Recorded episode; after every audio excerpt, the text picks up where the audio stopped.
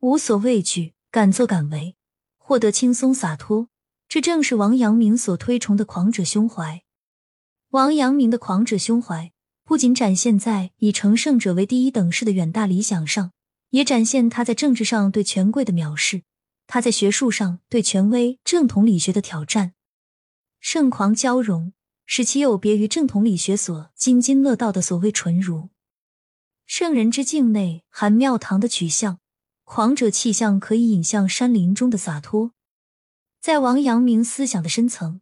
在朝堂为政与学生游山玩水、做户外教学，都是他想做的。他有很强的入世意识，一生的大部分时间都是在经世实践中度过的，同时又流露出对青山幽林的眷恋。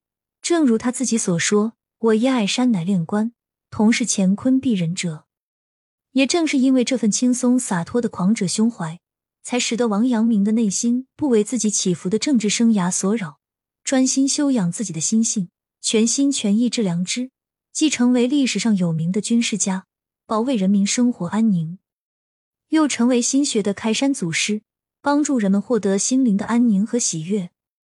一次，王阳明对弟子上谦说出心声：“我在来南京以前，还有一些当老好人的想法，但是现在我确切的明白良知的是非，只要行动，再也不必有什么隐藏。”现在我才真正有敢作敢为的胸襟，即使天下人都说我言行不符，那也毫无关系。上谦不由得赞叹：先生有这样的信念，才是圣人真正的血脉。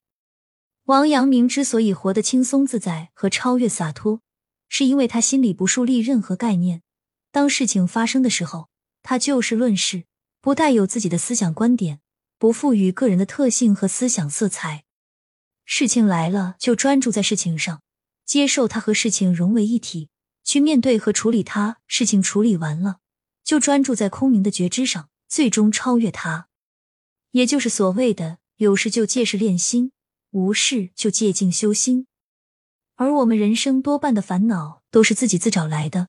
我们习惯对事情抱有先入为主的主观立场，其实月有阴晴圆缺，人有悲欢离合，自然的威力。人生得失不是我们喜欢或不喜欢，计较或不计较就能避免的。只有心境对了，事情就顺了。